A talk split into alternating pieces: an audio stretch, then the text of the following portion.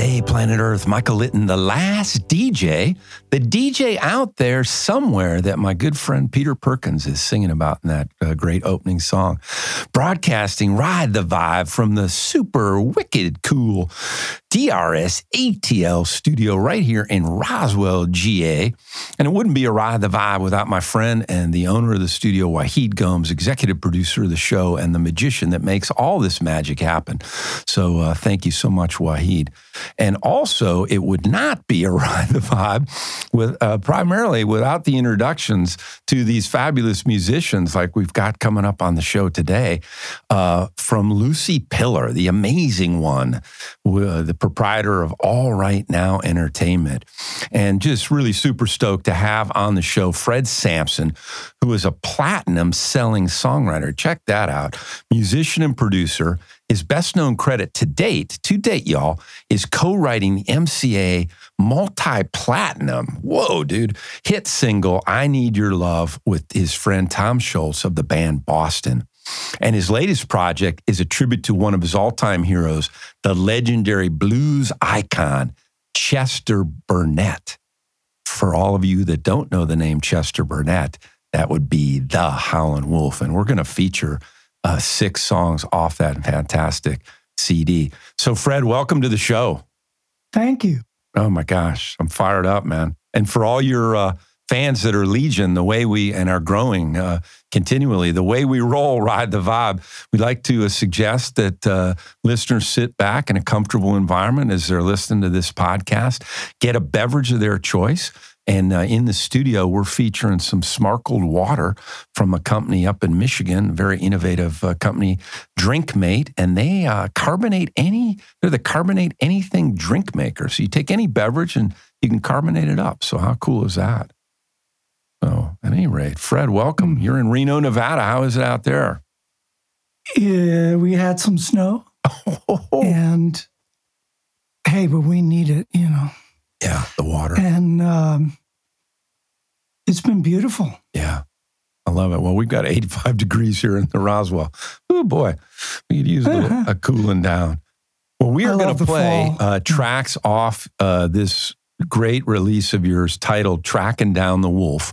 We're not going to play uh, the entire song, y'all. We're just going to play a couple minutes because we want you to go to uh, Fred's website. Fred, that would be uh, where can they go to buy this album from you so you can make some coin as opposed to Spotify?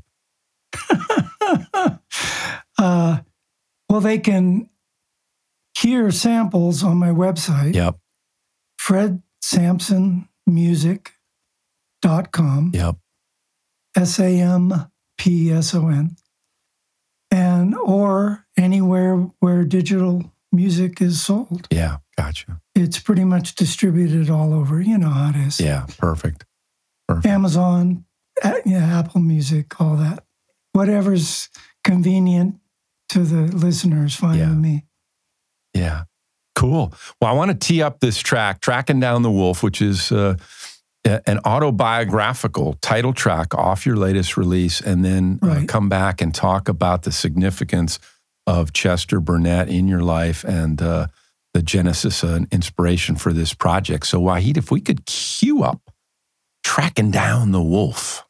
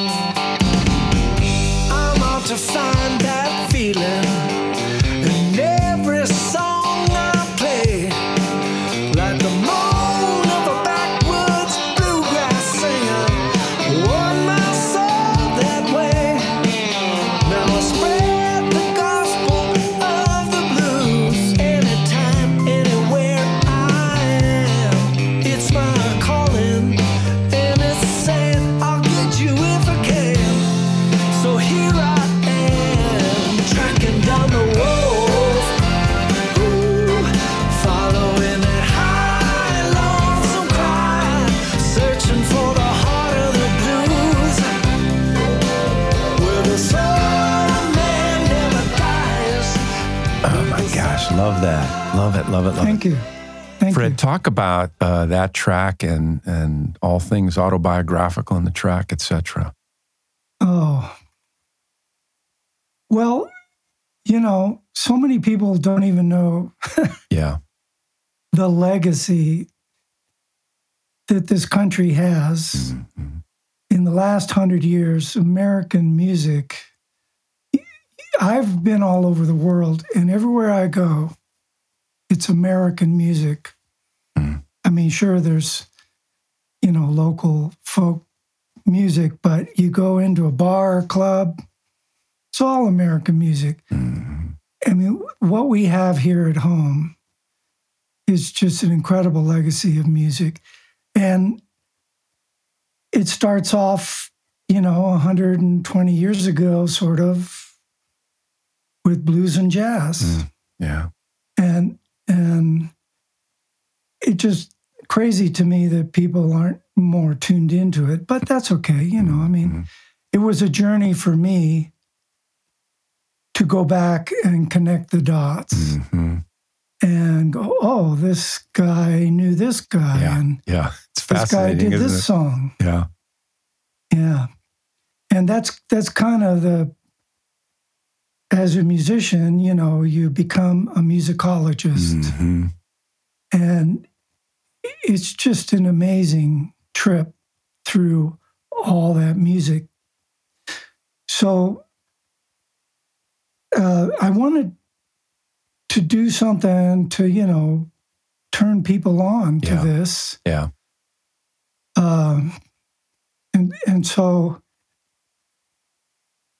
the lyrics in that song, in the chorus, uh, it says where the, you know where the soul of man never dies. Yeah. Yeah. and that's a line from famous producer Sam Phillips, who's Mhm. had Sun Records, and he Mhm. recorded Elvis and Roy Orbison and and uh, Jerry Lee Lewis and Just a few lightweights. the Million Dollar Quartet. Right, you know, was uh, you got to throw um, Mr. Blue Suede Shoes in there too. Yeah. So, yeah, Sam Phillips knew a thing or 2 Mhm. and when he heard Howlin' Wolf, because he recorded Howlin' Wolf's early stuff, hmm he said, "This is for me. This Yeah. is where the soul of man never dies." Mm-mm-mm. And it, and when I read that, it just blew my mind because that, that just summed it up. I mean, the depth of Howlin' Wolf's talent. I mean, and his background and oh, it's just amazing. Yeah. People have to go check it out. So, and then we threw in a few of the, you know, Midnight at the Crossroads, sort of Robert Johnson Yeah. stuff and the high lonesome sound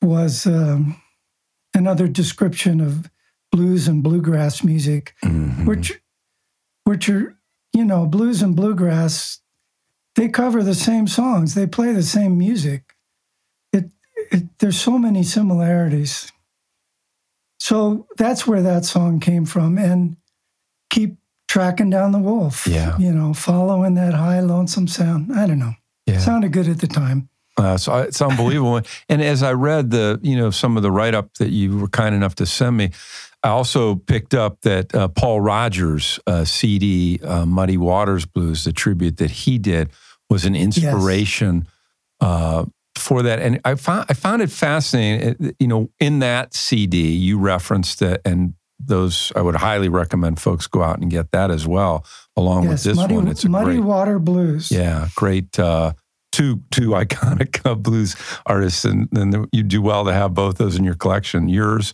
tracking down the wolf, and this uh, Muddy Waters Blues. But in it, you or in the write up, you talk about how in, on that CD he bookended. You know uh, the the tribute music or, or the music of Muddy Right. Waters with two of his original songs, and I, I was fascinated. Talk about this from a you know um the extra bit of songwriting and publishing money in the process that you get from that. I, I was fascinated by that. So here you've written, you know, you wrote uh, along with your co-writer, I guess, uh, right um, Jeff Yes. um, this song and then the rest. So talk about that from a from a, a, money Sure. standpoint. I, I was fascinated by that. Well, Paul Rodgers' CD, Muddy Water Blues, he wrote the title track, Yeah. Muddy Water Blues. Yeah. It's only one song. He's doing two versions. Right, right. He does an electric version at the beginning, and at the end, he does an acoustic version. And the acoustic version has Buddy Guy in it, Yeah, yeah, which is cool. yeah. And uh, An acoustic so he guitar had- as opposed to electric. yeah, and gee, Buddy started on acoustic, so it was no big stretch Right, for him. So, yeah, Paul Rodgers, you know, I'm a big fan Yeah. from the Free Days and Bad Company and Mhm. solo career. And I mean, it doesn't get much better than him. Yeah, And that's my connection with Lucy Piller, Yeah, too, of yeah. course, because she runs all right now. Bad Company, Paul Rodgers' Mhm, website and mhm. Facebook page and all that. And she's been Paul since free. Yeah. I mean, she was an early fan in those days taking when pics. she was a young girl. yeah, amazing. Mean, it is amazing. Um, an- She's- a, a, a, a visual, uh, almost famous, right? Uh, you know, the equivalent. Yeah. I mean, she knows. She's been there, you know. She knows what's good and what isn't. yeah, And amazing woman. So, yeah. So, you know, when you do, when you record covers, uh, you get a mechanical fee for each unit sold. ah, okay, For but you don't get the publishing or the the copyright. hmm So you get a little more if you write the tune. yeah, Plus, there's more chances to exploit the publishing Mhm. copyright, hmm uh, and it can go a lot more places. To record covers, you have to actually pay that fee to the publisher, and uh, it's a federal statute. hmm I think at the moment it's nine and a half cents per. wow, And since it's federal, th- those people get paid. yeah, Unlike, you know, say the musicians, the Yeah. performers, whoever. right, Uh, that's the one thing record companies don't fool with because, you know, the feds are involved. yeah, So, hey, it's a strange business. Yeah. So, um, yeah. So I thought, you know, how cool is that? He's going to do a bunch of Muddy Water covers, right, which is awesome. yeah, And he's done them his whole career anyway, mm-hmm. back with Free. Uh, but to bookend it with something personal hmm like that just raised it to a whole other level. level, yeah, yeah. Yeah, man. Now, did And you think course- about doing uh, tracking down the? Did you think about you know following his model with you know acoustic at the end? You did, yeah. Okay. I did a, an acoustic version, Ah, but I was never happy with it. okay. Yeah. Um, and you, you know, I kept working on it. I it was fiddle and acoustic guitar, Ah. and it was a straighter head beat in a different key. It was in drop D, and I had a harmonica on it, Ah, and it it was a little more folk blues approach. mhm.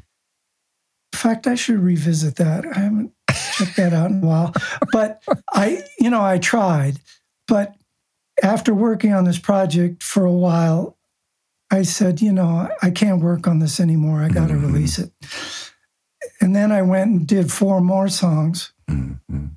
So if some point, if I ever do a deluxe release, I'll add Ah, four or five Yeah. more songs to this. yeah, But at some point, you just go, hey, yeah. you gotta say no mas, right? it may not be done, but I'm done. Yeah. You know, I had to get on do some other stuff. Yeah. While I was tracking all this, I was touring. Ah, yeah. And so I'd come back and do a song or two or work on something and then go out for a while. And so, you know, it was a long process. I can only imagine. We'll talk about the cat playing some perfect piano on the track. Mark, uh, and I'll, I'll, let you say his last name. Ishikawa. Ah, Ishikawa. Yeah, talk about it. And as yeah, I a local. Yeah. yeah, go ahead. I was just going to say, as I understand it too, you had a vision of much like Paul did, bringing in some heavyweights on, you know, guitar and vocals, etc., and that kind of yeah. you, you went in another direction with that. Talk about that a little bit too. Sure, sure. I I did some consulting for a gentleman who runs a high-end audiophile company and amazing guy, great guy. And he he's a music lover and I showed him the project and when I was just starting it, he got excited and he has connections with Lucasfilm soundstage and the scoring stage and I mean high end yeah. recording stuff, state of the art. Uh, I think he has his own private seat in that scoring suite, mm.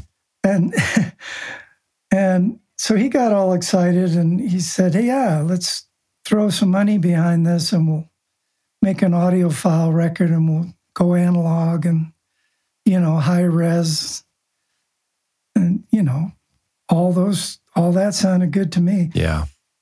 Uh, so I lined up a famous blues rock singer because mm-hmm. we had a budget. you know. Yeah. And I was all excited to do that. And I did six songs in a week. I Yeah. was so excited. I just lived in my jammies and, you know, cranked cranked out the arrangements and and the the pre-production demos and the whole deal. So then this uh, the the my sugar daddy's business started to go south a little bit. Mm, and he had to he had to give his full attention. Mm. so basically that went away. And of course just as fast the singer went away who shall not be even named? though he was he, what's that I said, who shall not be named? well i don't think we should it's not important No, but i'm a absolutely not. i you know i'm a huge fan and, and Yeah. you'd know the guy Yeah. Yeah. uh, and he'd he'd have been perfect Yeah. because he'd have been perfect but whatever Well, it's perfect He- just the he- way it is. he loved the tracks Yeah. and said yeah when do we start And hmm So anyway, so there I was, you know, plan B Yeah. time. Yeah. And I said, you know, what the hell? I'm going to finish it. I mean, I, I, you know, I had an idea to have some high end guitar players come in and Mhm. whatever, because everybody loves, at least in the guitar, rock guitar circles, everybody loves Howlin' Wolf and Yeah. would love a part of that Yeah, cachet. sure, You sure. know? Well, and there's Yeah, a don't you think there's a life lesson out there for the aspiring musicians? A, a number of them uh, that you've gems that you've given them, you know, through you and Paul. I mean, this whole uh, you know bookend the if you're going to do a, a cover album, bookend it if you can with an original or original at the end, and then the other thing I, I I'm picking up is a plan A and plan B. And maybe a C, you know, you got to have tri- as a, you know Apollo mission, triple redundancy on those things, mission critical, and uh, and you can't be superstitious. So uh, I think we need to cue up, if we could, a song written by the amazing Willie Dixon. I I ain't superstitious, and then come back and talk about that. This is the second track on this album. Why, Wahid, if we could. Ooh, you are smooth.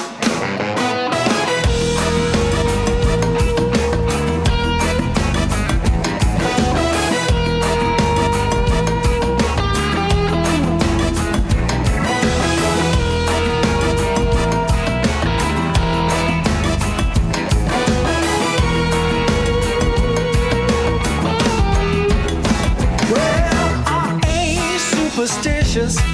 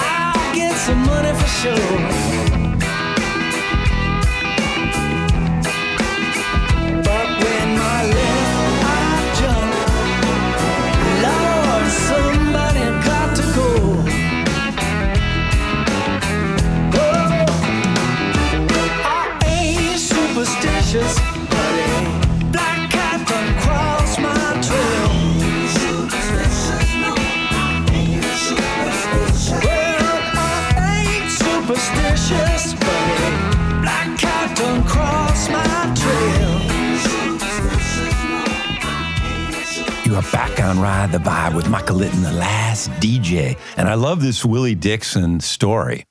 Willie reported that every once in a while the Wolf would uh, mention the fact that, hey, man, you wrote that song for Muddy. How come you won't write one like that for me? Right. But when you'd write one for him, this is uh, Willie talking, he wouldn't like it. so, so Oh, Dixon decided to use some reverse psychology on uh, on the Wolf by introducing the song to the Wolf by saying it was written for Muddy. this induced the Wolf to accept the, the song. that was a hell of a rivalry. I love it. Yeah, they really they uh, as I understand it, and you can flesh this out a little bit more if you would, Fred. But I understand a- rivalry, but uh, very much a mutual respect and and a friendship. For sure. I mean, yeah, a lot of respect between those guys. I mean, I wasn't there, so I can't Yeah, right, I can't tell you, but right. uh, yeah, two two in uh, individuals. I mean, man, you didn't fool with either of those guys. Well, talk about when you when you first saw or, or your your experience seeing the wolf, and because that was it's kind of Oh, yeah. palpable. Yeah, I got to see him. In, I think it was '68. I was teenager. I was in New York City, Yeah. Midtown.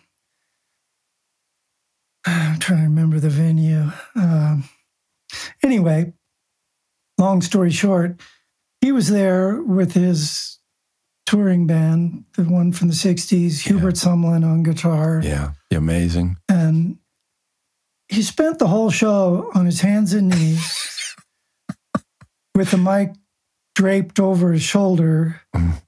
crawling from one edge of the stage Mm. to the other, uh, just out of his mind.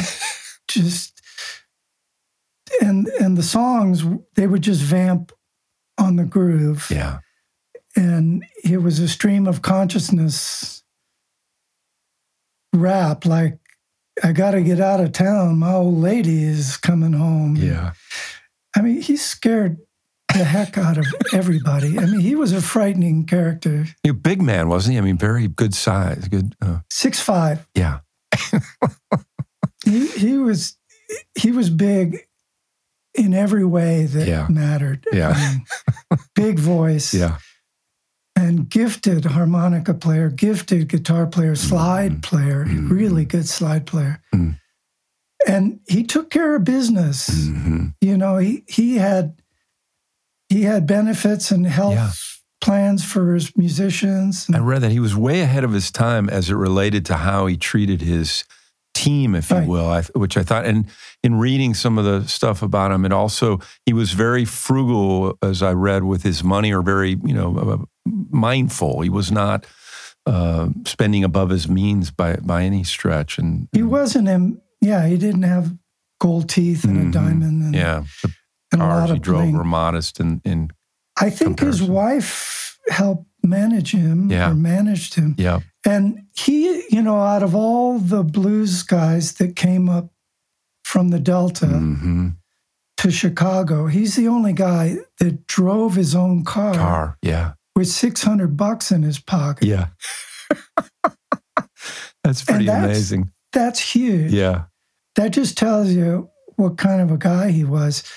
I mean, there's the image and then there's the reality yeah, right, right. of the personality. And yeah, you you during the '60s when the bottom kind of fell out of the touring blues thing, and R&B was coming in, and you know there was a whole new wave. The old '50s blues guys were all out of work except for Howlin' Wolf. Mm. There's that story where the Stones go to record it at Chess Studios, and you know Muddy Waters is painting the ceiling at Chess. Of course, he denies that, but Wolf was out working, yeah. so bless him. I love the one It's where where uh, Crazy, huh? they're on the shindig, I think it was, and they said we're only coming Yeah. on the shindig and doing uh, uh. The song. If our our song we've just made, you know, Wolf's song we just made famous. If he comes on and sings it with us, they're like, "What?"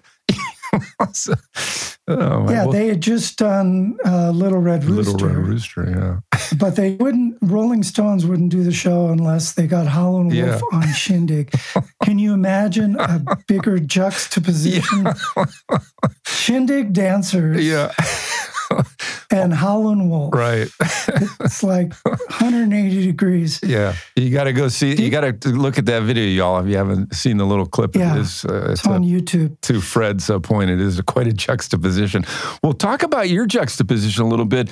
Growing up in South America, born in um, Buenos Aires, Buenos- Argentina. Yeah, Buenos Aires. Yeah. Uh, yeah, and then you know traveling in Brazil and Colombia, and then so ha- given that, you know, were you what, what influences, early influences in that environment, Fred? Talk about that. I thought that was fascinating. Tango. Ah, okay, I mean, our, our, you know, South America is nothing but music. yeah, yeah, I mean, it's just, you know, one incredible style after another, Right. and right, players that'll scare the pants off you.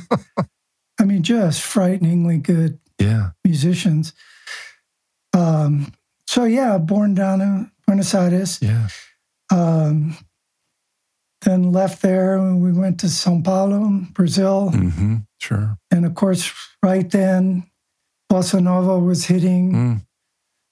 Uh, girl from Ipanema, yeah, all yeah. that, uh, and a lot of nylon string playing, Mm, and then you know, Colombia's big cumbia sure, capital. I used cumbia percussion on the last track you just heard. That's Ah. a cumbia. ah, Overdub. Interesting, yeah. Yeah, it rocks. So you pull I in mean- from all over the uh, all over from where where you have been all over the world. When when did you first hear the blue? When did the blues first resonate with you? Where where were you in your Well, life? Like many guys in my generation, I was turned on to the blues by the British invasion. Sure, yeah. There's So- some irony there, isn't there? the blues are dying out in America and then rocking over in uh, England and the UK, and then brought back to us by that you're talking was exactly that was part of the connect the dots Mhm. quest. Sure. was you know you listening to the animals. Yeah. and you you know back then you could you had an album cover, and you go, huh? yeah. They didn't write that song. Right, right. Ellas McDaniel Yeah. wrote that song. That's Bo Diddley. Yeah, yeah. It's fascinating, isn't it? Well, just Holy like this cow, ain't he wrote a superstitious. million songs. You know, I mean, in '68, uh, Jeff Beck's blues adaptation is named one of Rolling Stone's 100 greatest guitar songs of all time, and uh, I think it was the Yes. the um, Rock and Roll Hall of Fame. I get him confused which show it was, but where he's doing "Ain't Superstitious" with Stevie Wonder, and you're like, oh yeah, Oh yeah. you know. So it all goes He back. did a great version. Um, that was a big part of the challenge of this product project. I, I, I didn't want to do B sides. Right, right. And for folks who don't know what a B side is, it's a more obscure Yeah, number that would be on the flip side of the hit. yeah. You know, this is back when records were small, 45s.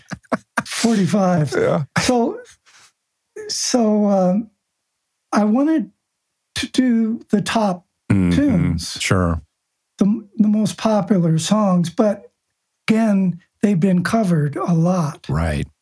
over the years. So I had to find yet another way to do them, another arrangement. Yeah. And yeah, the Beck arrangement is amazing. I saw that band first show, Fillmore East, 68. Mm, mm, mm, mm. Uh, it was day I almost quit music. I mean, they were so good, incredibly good. Uh, So, uh, so a lot of respect Sure. for that arrangement. Sure. But I, I, I had to find a new way of Yeah. doing it. yeah. Well, and I Um, love that you took, you know, your your uh, past, your rich past, and brought that into the song on the percussion part. Well, I think we Right, got to uh, cue up another Willie Dixon song, uh, Let's go. "Backdoor Man." Which uh, the lyrics draw on the Southern U.S. culture cultural term for an extramarital affair. So get your head around that, y'all, when you listen to "Backdoor Man" by Fred Sampson off his brilliant album "Tracking Down the Wolf," referring to Chester Burnett.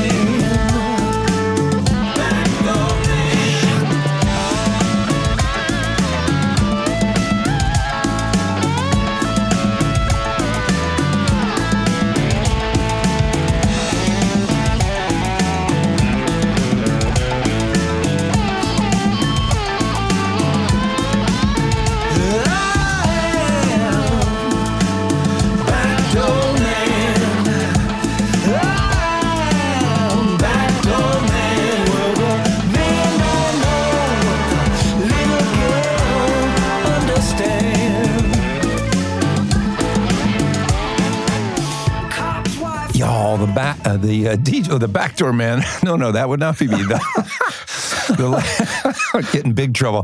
The last DJ Freudian was slip. strong. so go ahead, Fred. Sorry. Freudian slip. Yeah, exactly. Oh, yeah. I'm gonna have to dig myself out here somehow or other. the last DJ who can say what he wants to say and plays what he wants to play would strongly suggest you go out and get this whole album, buy the CD. Don't just buy one-off tracks. Get the whole thing. is well worth it. Tracking Down the Wolf by Fred Sampson. That was Backdoor Man. That's a Willie Dixon tune, and that's uh, Mark Ishikawa laying down that tasty organ tracks, I believe. Is that? Yeah, man. Yeah. So talk a little bit about Mark. We didn't uh, uh, we didn't get to chat about his piano playing on that tracking down Right. the wolf track. He he's a local guy, Yeah. and you know when the when the deal went away to record this in a legit studio, Right. I was fortunate enough to have engineering background and a, an- a home studio here in my house, hmm so I could just keep going. What you're listening to are my pre-production demos. Wow. Um, so, yeah, I needed some keyboard tracks. So I had Mark cut those in his studio and I just Mhm. flew them in. Yeah. Um, I've got Jack Jacobson from Huey Lewis and the News Mm, yeah. playing on Smokestack Lightning, Mhm. playing Hammond, Hammond B3 organ. Yeah. The rest of the keyboards are me, Yeah. and the horn arrangements are mine, and all the guitar work and slide work. And Mm. Was Uh, that Ben Reno on the percussions on Ain't Superstitious? Was that No, he's uh, he's playing tambourine on Smokestack on okay? on uh, uh, uh, Well, that's all right. It just uh, spoonful. oh, spoonful. Okay. and he did my album art too. Yeah. He's a producer in Nashville now, and I do tracks for him. Uh, I just did some drum tracks and some guitar tracks for projects he's working Yeah. on. So yeah. We all work out of home now. Yeah. sort of the way way of the world. I think with uh, everything. Actually, it's a great way to go. Sure, technology's it's crazy. technology's there. Yeah, right. know. Why not? I mean, it's you know. Well, talk going back in your career. Talk a little bit about your collaboration with Tom Scholz and how that came about. Sure. And you know, um, Sure. That was, that's been an amazing ride. Yeah. I can tell you. Uh, of course, huge Boston fan mhm. and, and everything that they've done and stand for. So, friend of mine um, plays guitar in Boston. Ah. He's got the job in 85, Gary Peel. And Tom ran a company called Scholz Research and Development, Mhm. Where uh, he developed inventions for musicians Yeah. like the Power Soak and the Rockman Mhm. headphone guitar amp and Rockman products. Was he was was he an MIT grad? Did I is that right? He's an MIT grad, yeah. but not not in electronics. He's a mechanical engineer. Jeez, I know. talk about a And, uh, multi-talented cat. Holy schmoly! He's he's a genius. Yeah, yeah. But such a open-hearted, nice Mhm. guy. hmm He's been so good to me. Mm. Unbelievable. Mm. So anyway, they needed a guy. Company was growing, and I had some retail background because I'd worked in a music store. Like, what guitar player hasn't, right? so, God rest Tower hired on- Records. God bless Tower Yeah. Records. long story short, I got hired on. Eventually, I was VP of marketing for ah. Scholz Research, Yeah. and I got to travel all over the world. Oh my gosh. I did all the artist relations and trade shows, and Yeah.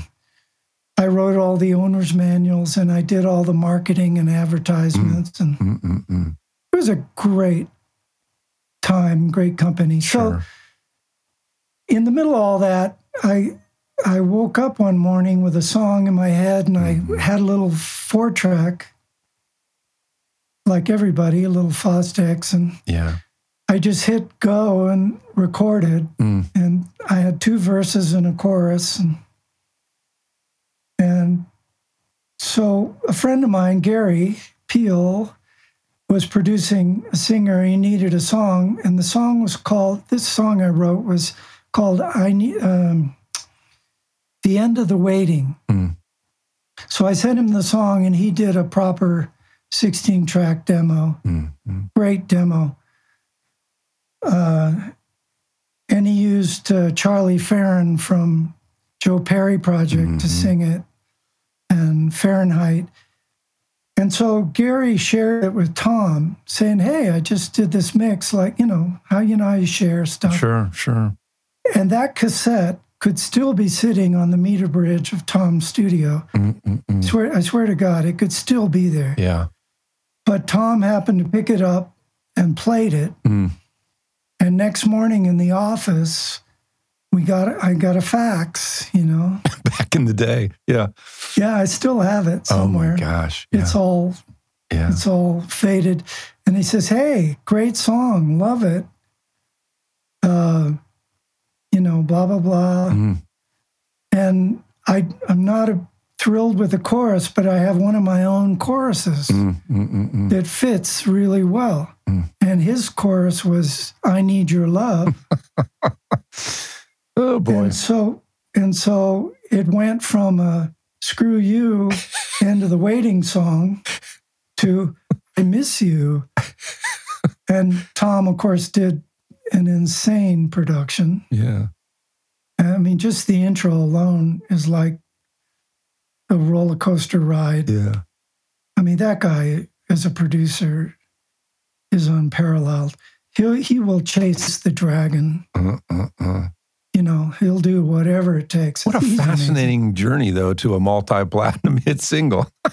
Yeah. So next I mean, so many trip hear, points, right? So many uh, tipping points there, where if it doesn't happen, one where you know, like the cassette stays there or whatever.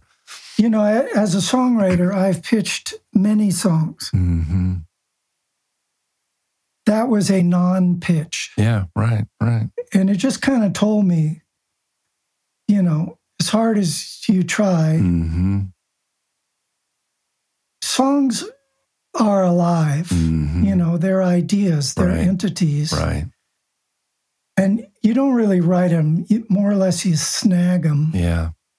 and filter them through your personality. Mm. But I didn't really write that. Yeah. I, I, I just happened to be there with an antenna up hmm hmm and snagged it. But anyway, What a what a life lesson though for again those that are paying attention It to is. the wise ones like yourself. I mean, it's Hey, just crazy. I mean, you can try, yeah. but this one just just happened, and I, you know, Mm, I God bless. Gary. Gary's demo really helped, and you know, Mhm. of course. So anyway, next thing I know, it's the lead single. Mm, mm, mm. from the Walk On album that was released in '94. Oh my gosh. So I had to wait five years to hear it, Yeah. but I heard it on an FM station in San Francisco, Uh, and that that was fun. did you go? Yeah. Did you go? Whoa! Holy schmoly! Hey, and hold that thought if you would, Fred. I want to take just a short break to support uh, DRS ATL because again, it wouldn't be a ride the vibe without the generosity of Wahid. Um, yeah, man. and we'll be right back. And then we're going to talk a little bit more about uh, all things music and get back to some tracks on Tracking Down the Wolf, AKA Chester Burnett, or actually the reverse. DRS provides professional audio mixing and mastering services. They also provide other creative services such as voiceover editing, audio restoration, and audio forensics. They have great customer service, their work is fast and efficient, and their prices are affordable. You can learn more about their creative services by visiting them on the web at drsatl.com. Again, that's drsatl.com or call them at 404 590 0779. Again, that's 404 590 0779. DRS, when the right sound matters. You are back on Ride the Vibe, and we're going to, uh, thanks to the generosity of DRS ATL, roll the rest of the show commercial free. And while the show is going super fast, we're going to play a song called Going Down Slow. This is a, a blues Oh, song cool. composed by American blues singer St. Louis Jimmy Oden, and it is considered a blues standard and one of the most famous blues of all. So if we could, and it's off Tracking Down the Wolf, Fred Sampson's great CD, Going Down Slow.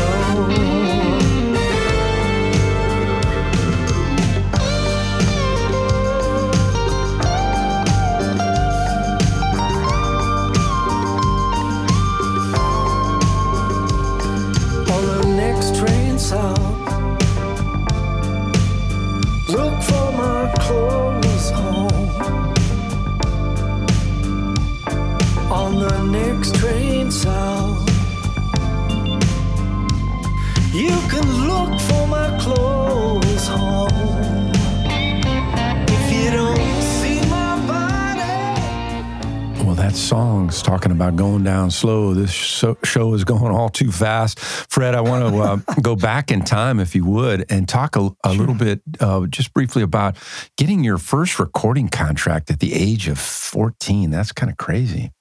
Crazy good. but Oh yeah, you know, they were a lot easier to get back then, uh, yeah.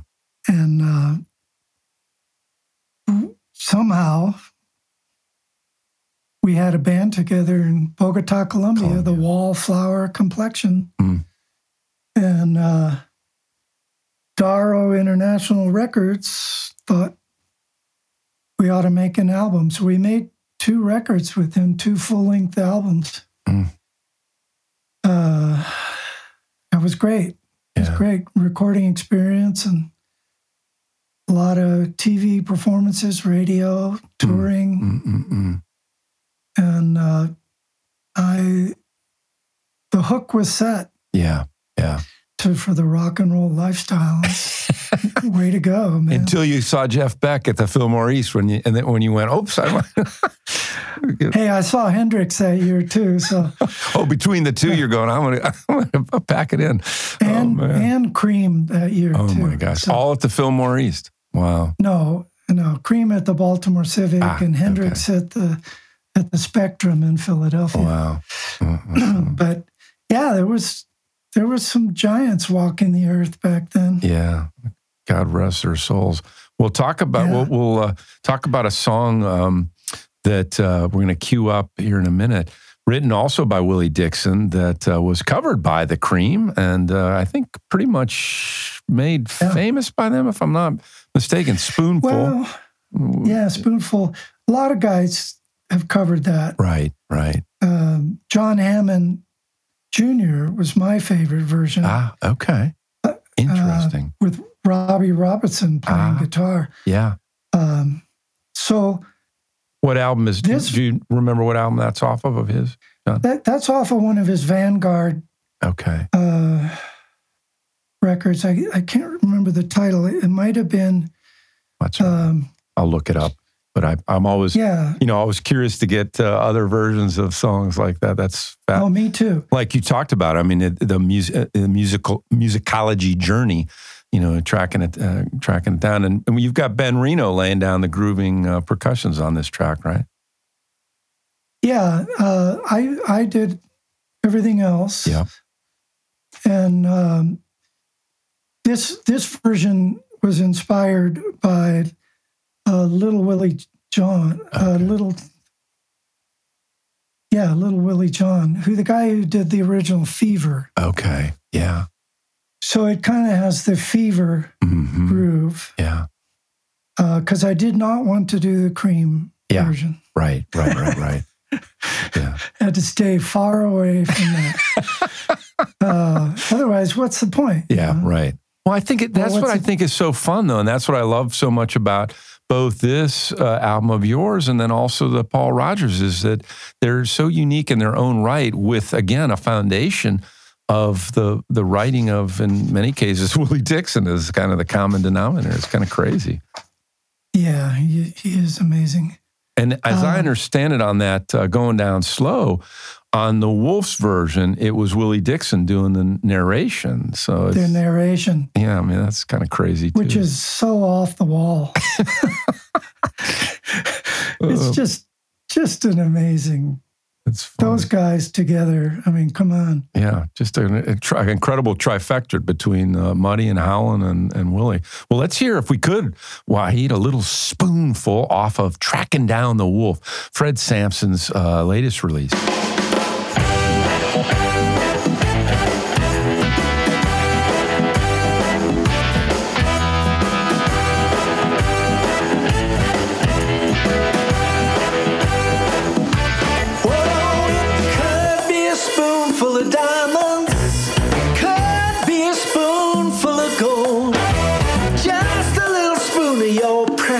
Love satisfy my soul. A man lie about that, some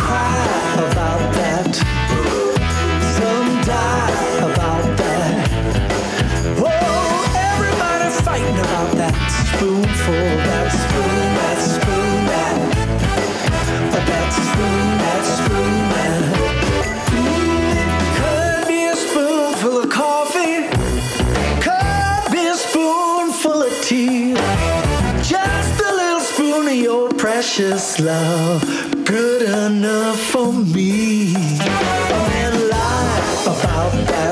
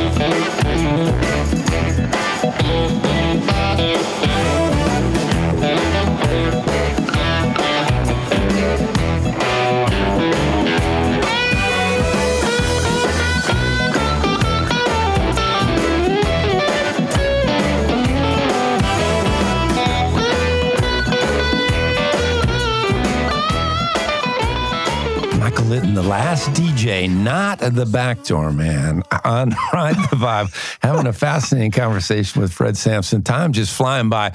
So we're, we're you know, it's just going by, Fred, but in kind of a, in a sound bite, if you would. I hate, Sure. hate to do that, but uh, just give me what it was like performing with both Chuck Berry and uh, Cheech Martin. if you can do that, if that's not Cheech, unfair. Cheech Marin, yeah. yeah, Marin, rather. Chuck Berry was amazing. Yeah, And I expected the worst yeah, yeah. and I got the best. Ah, interesting. Uh, I had just seen Hail, Hail, Rock and Roll, Yeah, movie that Keith Richard did. yeah. And Chuck is Chuck, you know, he's It was a little contrary. It was a little ornery in that movie, I understand, wasn't he he he can be a little contrary. Yeah, yeah. Uh, but oh my God, his influence and Yeah. accomplishments. So Right. we we did a show opening uh, for him New Year's Eve, 1992, Mm. and Chuck was a little ornery that night. We finished our show, and then he did his show, and New Year's Eve he ends a half hour early Ah, and just walks off stage. but, but he's booked for two nights. yeah. So the this is at Caesars Lake Tahoe, and the Mhm. general manager of Caesars looks over at me and says, "Oh man, what's going on?" I said, "Listen, we'll we'll back Chuck tomorrow night because he had just some hired some pickup guys." Yeah, yeah. And I said, "We we know this stuff, okay? We'll, we'll make him look good." And the guy says, "Okay." So next day we walk in five o'clock rehearsal. There's an actual rehearsal Mm. with Chuck Berry, which is unheard of. Yeah, right. And and then I took his guitar and restrung it and set it up and Mm. cleaned it up and Mm.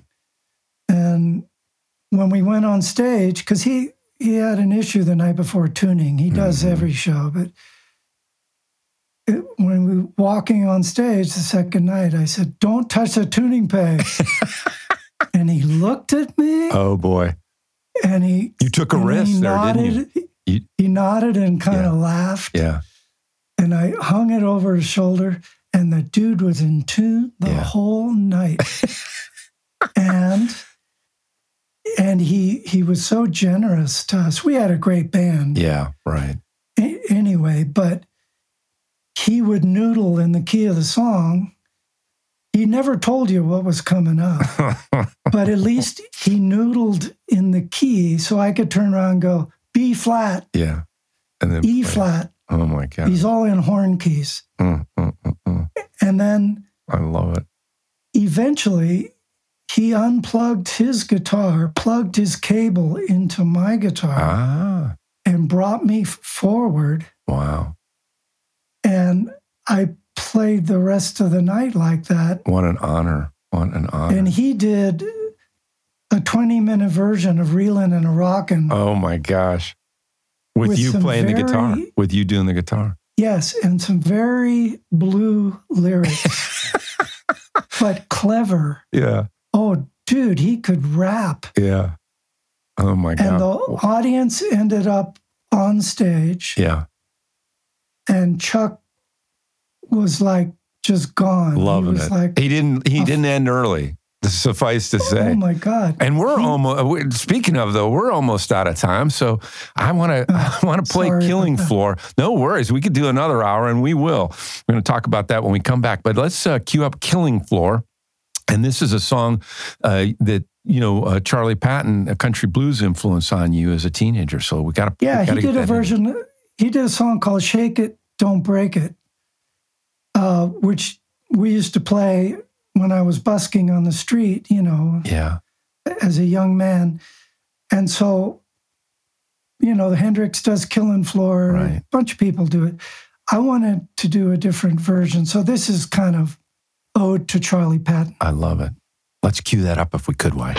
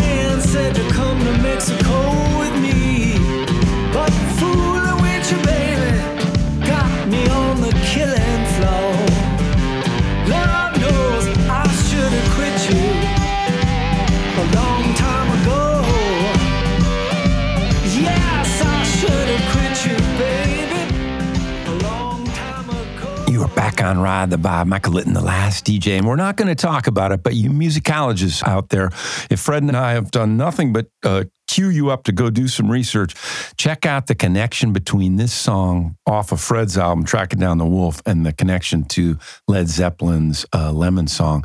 Fred, just wrapping up, I want to have you touch on your upcoming album of guitar based original blues rock. How's that coming? If, uh, if I haven't put you on the, It's coming. on the spot, it's coming. well, It's coming. we, we'd love I've to got- have you back on the vibe when that's uh, that's in the can and and feature those songs. Oh, great. Thank Time you. has just flown by. Thank Any parting words of wisdom, comments, or anything you'd like to add? Oh, just thank you. And thanks thanks for the privilege. Oh my gosh, it's it's our it. honor. We're we're blessed, and we, again, we could go another hour, and we want to go another hour when that uh, new album comes out. Fred, God bless. Oh, I'd lo- love Thanks to. so much. Appreciate it. We're out of here on the vibe. Son, 'cause the hour is growing late. Maybe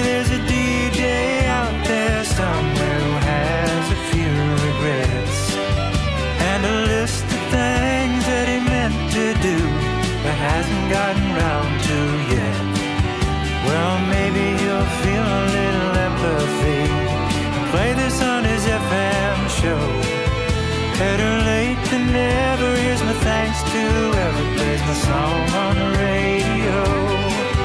Better late than never, here's my thanks to whoever plays my song.